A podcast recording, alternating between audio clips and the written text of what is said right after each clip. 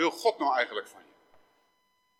Als je zo'n beetje de kerk gezien hebt, als ik hier zo de straat op zou gaan aan de Wolversbocht en op dat pleintje bij de MCD zou vragen, wat heb je nou het idee dat God van je wil? Ik gok zomaar dat er vooral een lijstje komt met wat je niet mag. En misschien nog wel een lijstje met wat je zou moeten. Je mag niet. Nou, wat zou je niet mogen? Ik vul nu in, hè. Geen abortus. Sorry? Ik versta... Niet roken. Niet moorden.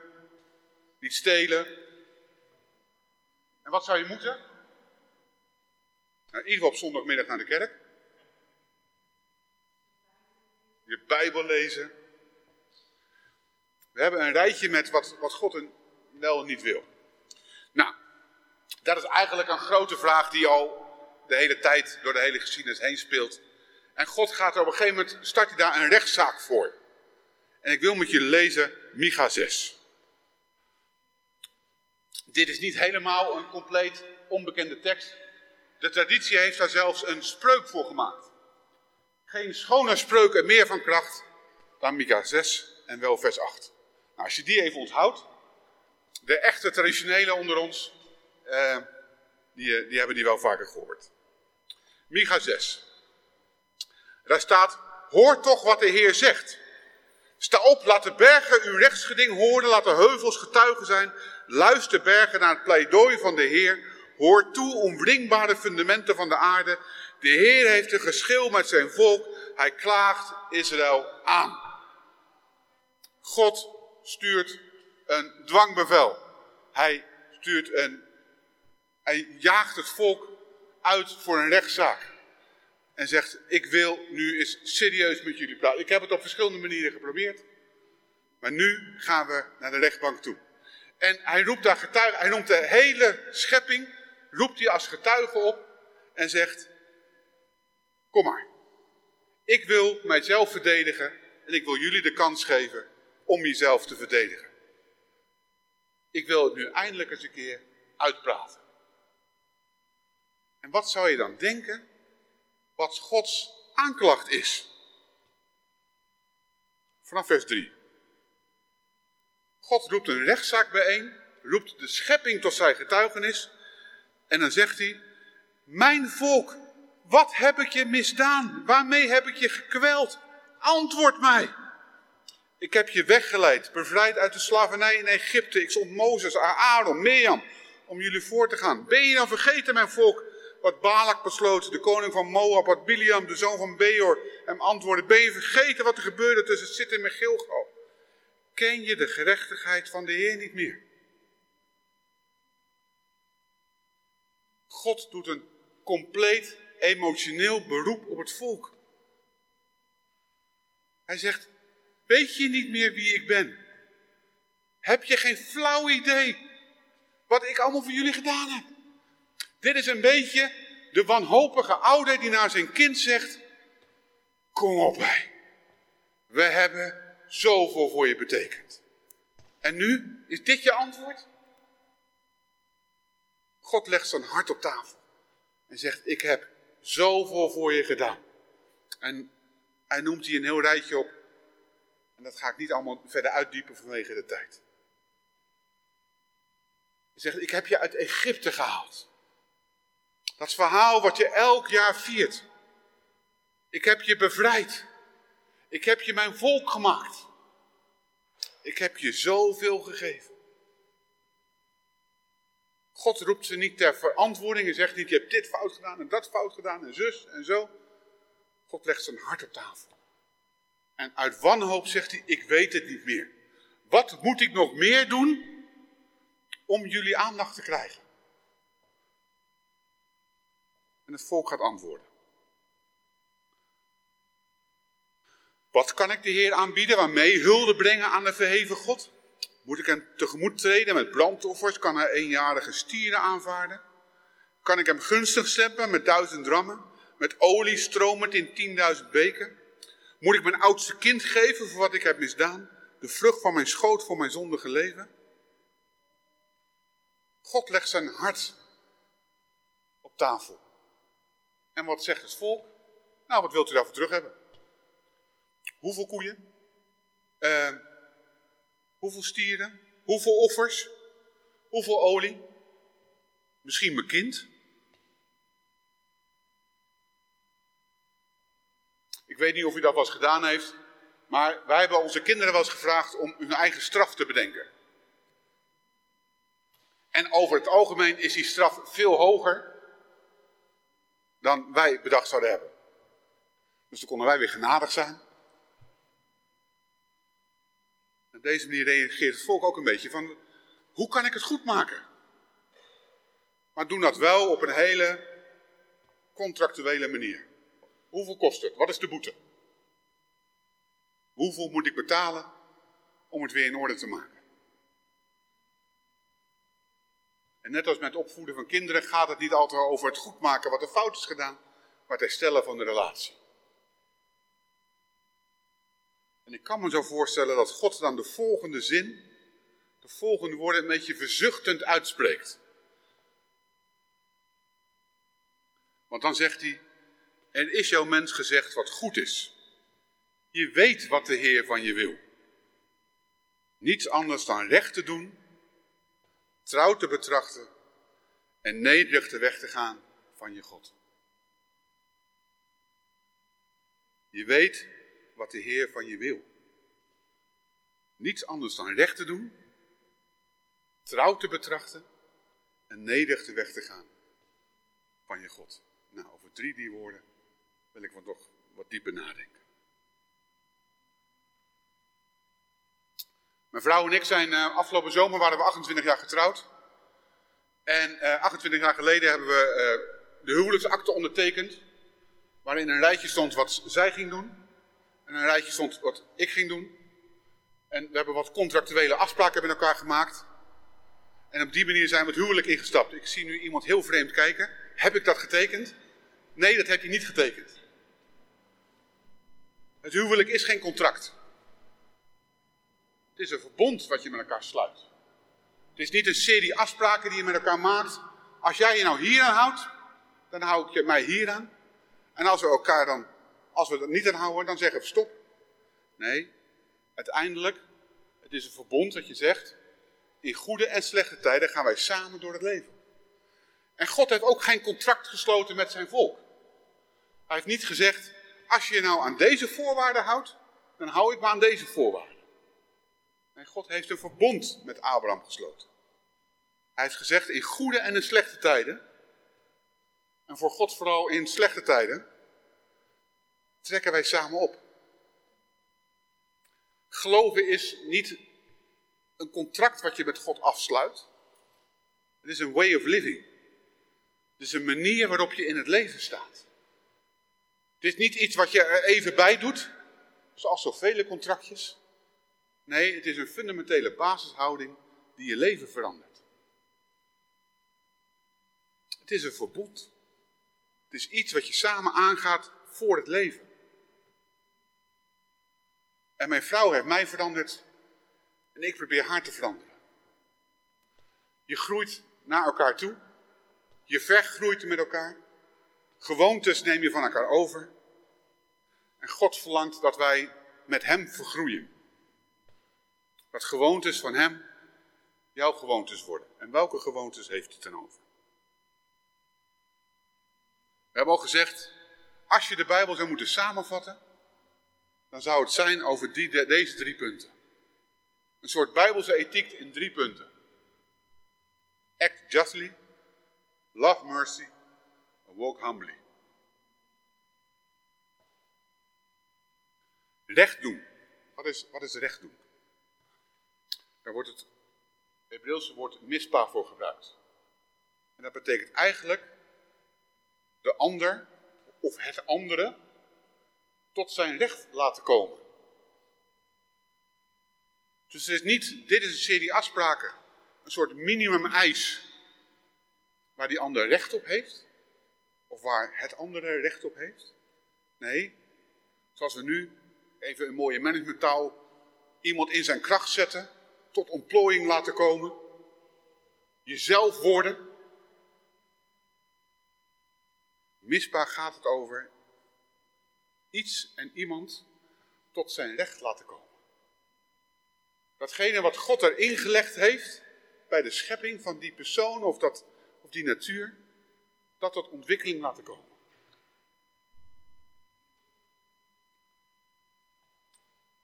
Noem het, ik vind het hartstikke leuk. Wij zijn laatst, uh, van de week ben ik op kraamvisite geweest. En uh, het was een heel schattig babytje. Een collega was bevallen van het derde kindje. Het is wel leuk hè, wat dan de andere collega's bedenken wat ze moet krijgen. Ik denk van, dit hadden we nooit zelf uitgezocht hebben. Maar ja, mijn derde baby, wat geef je dan nog? Het was ook het derde meisje, binnen vier jaar. Dus ja, dan heb je alles al. En dit was echt een schattig babytje, een mooi en lief babytje. Dus geen lelijk woord over. Dat is eigenlijk het meestal bij baby's, hè?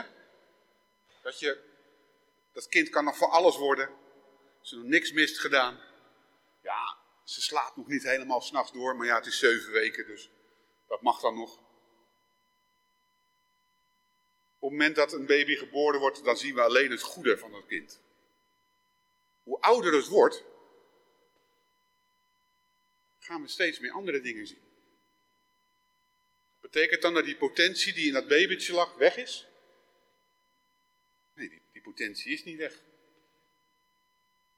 We zijn alleen met een andere bril gaan kijken. Noem het bij de hoop, maar ook, uh, ik ben uh, lid van de kerk van Nazarena, jullie, buur, jullie buren in Carnissen.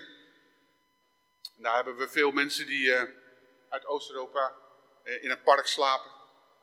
Zijn dat dan mindere mensen? Zij zijn ook baby geweest. Zijn het dan mensen die, die maar aan een lot moet overlaten? Of zijn dat nu vooral overlastgevende dronken Polen? Wat zie je als je zo iemand ziet? Zie je de potentie die God in hem gelegd heeft? En wil je die potentie tot zijn recht laten komen? Of zeggen we ja, eigen schuld, dikke bult. Ik ben een bevoorrecht mens. Ik ben geboren in Nederland. Ik heb een redelijk stel hersens. In ieder geval niks waarvoor ik naar de hoogte moet.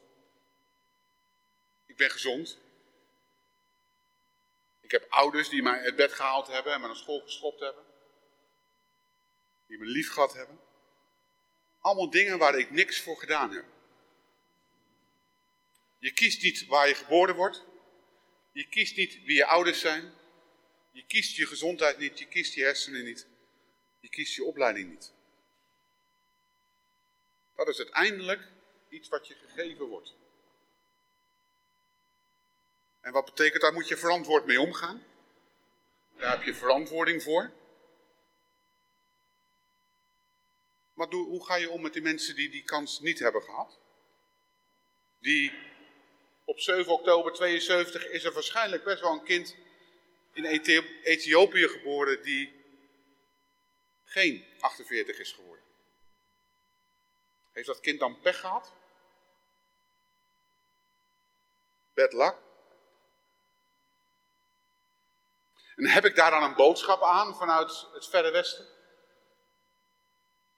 Of is het mijn opdracht om vanuit mijn bevoorrechte positie, ik heb geluk, en beschouw ik dat als een recht of als een voorrecht, beschouw ik dat als iets wat ik gekregen heb en waar ik verantwoording mee krijg, of iets wat ik gekregen heb wat ik moet verdedigen. Ik denk dat het een recht is, een voorrecht is, waar je van uit moet delen. Vroeger zei mijn, zei mijn adel, uh, edel adelt. Nee, adel edelt, wat is het? Nou goed. Als je van adel bent, dan heb je verantwoordelijkheden. Men was zich bewust dat door de positie waarin je in deze wereld stond, je verantwoording had over de mensen die minder hadden. In het boek van uh, Stephen Covey, The Eight Habit, heeft hij het over een een voorbeeld van een professor geneeskunde die zijn doctoraal examen doctoraalstudent een examen afneemt. En de laatste vraag op het examen is, voor 10 punten, wat is de naam van de schoonmaakster? En de studenten gaan naar de examencommissie en zeggen, ja, dit stond niet in de boeken. Hoe kunt u dit vragen? En de professor verdedigt zijn keuze en zegt, als je dadelijk dokter bent in de geneeskunde, moet je je realiseren dat jij afhankelijk bent van een schone operatiekamer en je wil niet naar een vieze wc. Jij bent ook maar een schakeltje in het proces en niet meer of minder dan de schoonmaakster die zorgt dat jij kan opereren in een schone operatiekamer en naar een schone toilet toe kan. Het verhaal vertelt er niet bij wat de examencommissie heeft verteld. Ik hoop dat de professor gelijk heeft gekregen. Recht doen aan. De ander tot zijn recht laten komen. Maar idem dito, Gods schepping tot zijn recht laten komen. Afgelopen zomer hebben wij het moment bereikt, Earth Day, waarop wij de voorraad van 2021 op hebben gemaakt. Een beetje als we elk jaar een budget hebben, wat we over het hele jaar mogen gebruiken aan resources van deze wereld, hebben we dat ergens begin augustus opgemaakt. En met geld is het zo, als het op is, dan moet je wachten tot je nieuw krijgt. En dat zou eigenlijk zijn 1 januari. Maar ja, zo stopt de wereld niet. We maken dit jaar twee keer het budget van voorraden, resources van deze wereld op, om op de manier waarop we nu leven te blijven leven. Als we het hebben over ecologische gerechtigheid, over hoe wij met de natuur omgaan, dan hebben wij als Westen een hoop te leren. Want onze footprint is gewoon het grootst ter wereld. Als God zegt, dit zijn de dingen die ik van je vraag, dan is dat recht doen. Recht doen aan de mensen om je heen. De potentie zien die God in hen gelegd heeft. En tegelijkertijd verantwoording dragen voor hetgene wat ik jou gegeven heb. Dat is de eerste opdracht die God aan mensen geeft. Heers over de aarde. Ik weet niet of je wel eens een kunstwerk gemaakt hebt. Nou, laat ik in een voorbeeld van mannen spreken. Ik weet niet of je een mooie, dure auto hebt. Maar het is alsof je de sleutels van die dure auto waar je hard voor gewerkt hebt, aan iemand geeft en zegt, nu is hij van jou. God heeft een kunstwerk gemaakt, deze wereld. En dat hele kunstwerk heeft hij in handen gelegd van de mens. En zegt, nu moet je er goed voor zorgen. En als ik God was, zou ik op dit moment huilend in een hoekje zitten, want mijn kunstwerk is kapot.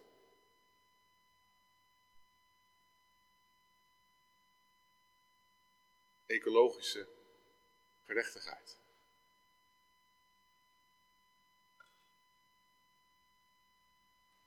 Het tweede wat God zegt is trouw zijn. Verbinden aan. Liefhebben. De Engelse vertaling zegt love mercy. Genadig zijn van genade houden? Volgens mij is dat een van de ingewikkelde vraagstukken in deze moderne tijd. Ik heb makkelijker contact met mijn vriend in Nieuw-Zeeland dan met mijn buurman. Want mijn vriend in Nieuw-Zeeland kan ik gewoon vanuit mijn luie stoel skypen of whatsappen. Totdat iemand zei, dat kan je ook met je buurman. Ja, had hij. Maar door onze digitale en fysieke mobiliteit kiezen wij vooral mensen uit die op ons lijken. Kiezen wij vooral mensen uit die wij leuk vinden. Kiezen wij vooral mensen uit die. Als ik in jouw privételefoon kijk, dan denk ik zomaar dat minimaal 75% van de mensen in die privételefoon mensen zijn in ongeveer dezelfde leeftijdscategorie, ongeveer met dezelfde opleiding, ongeveer met dezelfde levensfase. De rest is schoonfamilie. Daar heb je niet voor gekozen. Dat was een soort package deal. Ja. Dat zat erbij. Maar dat betekent dus dat je mensen die in een andere levensfase, praat een ander milieu, praat een andere cultuur, met een andere opleiding, niet per se in jouw vriendenkring hebt zitten. En dat je het perspectief van iemand die elke dag moet rondkomen met een minimum als WO afgestudeerde, niet altijd kan begrijpen. Want je ontmoet elkaar niet. Wij zijn vooral trouw aan mensen die ons energie geven. En dat is natuurlijk een soort tegenbeweging tegen de vorige generatie, die zichzelf opgebrand heeft in het beschikbaar zijn voor anderen. En zeggen, ja, we moeten ook aan onszelf denken. Want als ik niet lekker in mijn vel zit, Jezus zegt, houd van de ander als van jezelf. De vorige generatie heeft wel nadruk gelegd op, houd van die ander. Wij zeggen, ja, maar als ik, er staat ook dat je van jezelf moet houden. Het is een balans brengen.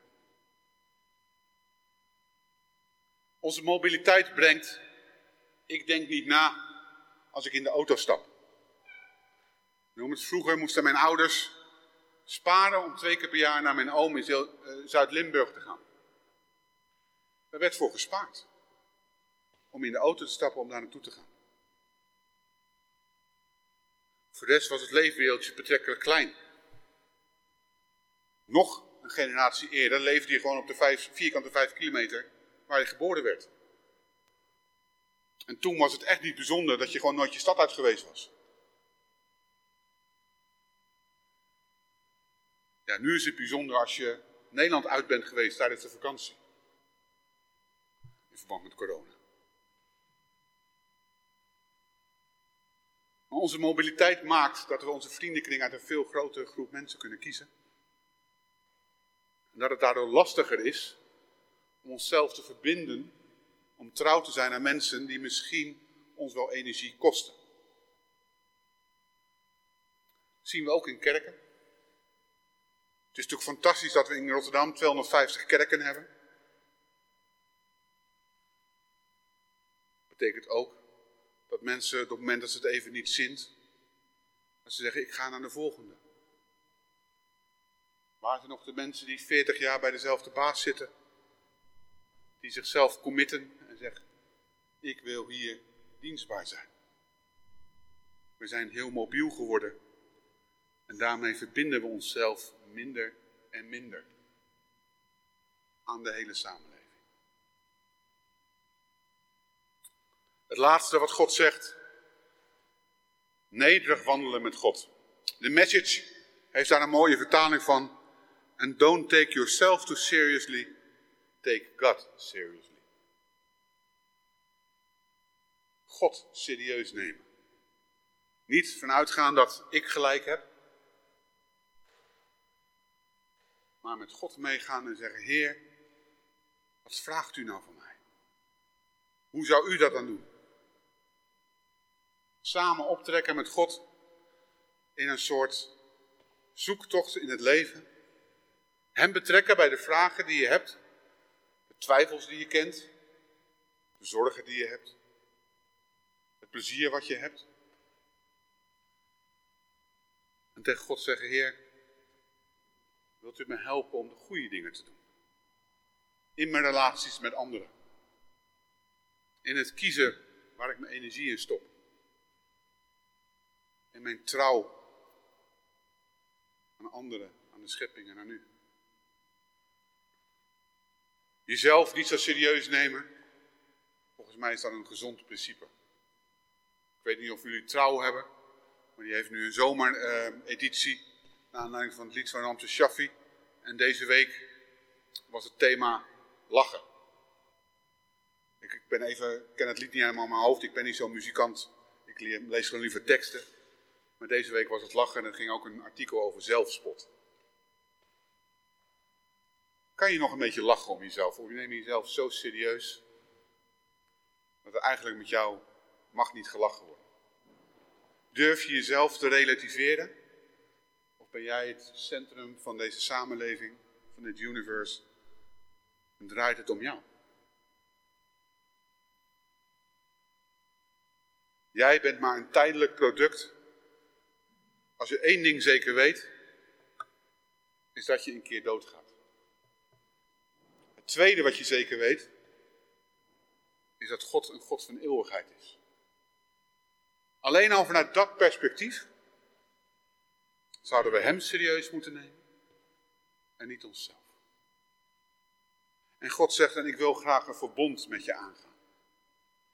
Ik ben niet zozeer een God die een aanklacht tegen je heeft, die een lijstje bijhoudt. Goed, fout, fout, goed, goed, goed, fout, fout, fout, goed. En dan maar hopen dat je dadelijk een 5,6 scoort. Nee, ik ben een God die een verbond met je aan wil gaan. Ik wil samen met jou door het leven gaan. Samen optrekken. En dan zegt God, leer van mij. Want ik ben zachtmoedig en nederig van hart. God heeft gevoelens en wil graag die relatie met jou aangaan. De vraag aan hem is, wil jij dat ook? En dat impliceert alle facetten van je leven. Niet zomaar een paar. God wil alle potentie die in jou zit, alles wat Hij in jou gelegd heeft, bij jouw schepping, wil hij eruit halen. Dat betekent wel dat Hij je uitnodigt om alles aan Hem te geven. En dat is een dagelijkse keuze. De keuze voor jou is, wat doe je vandaag?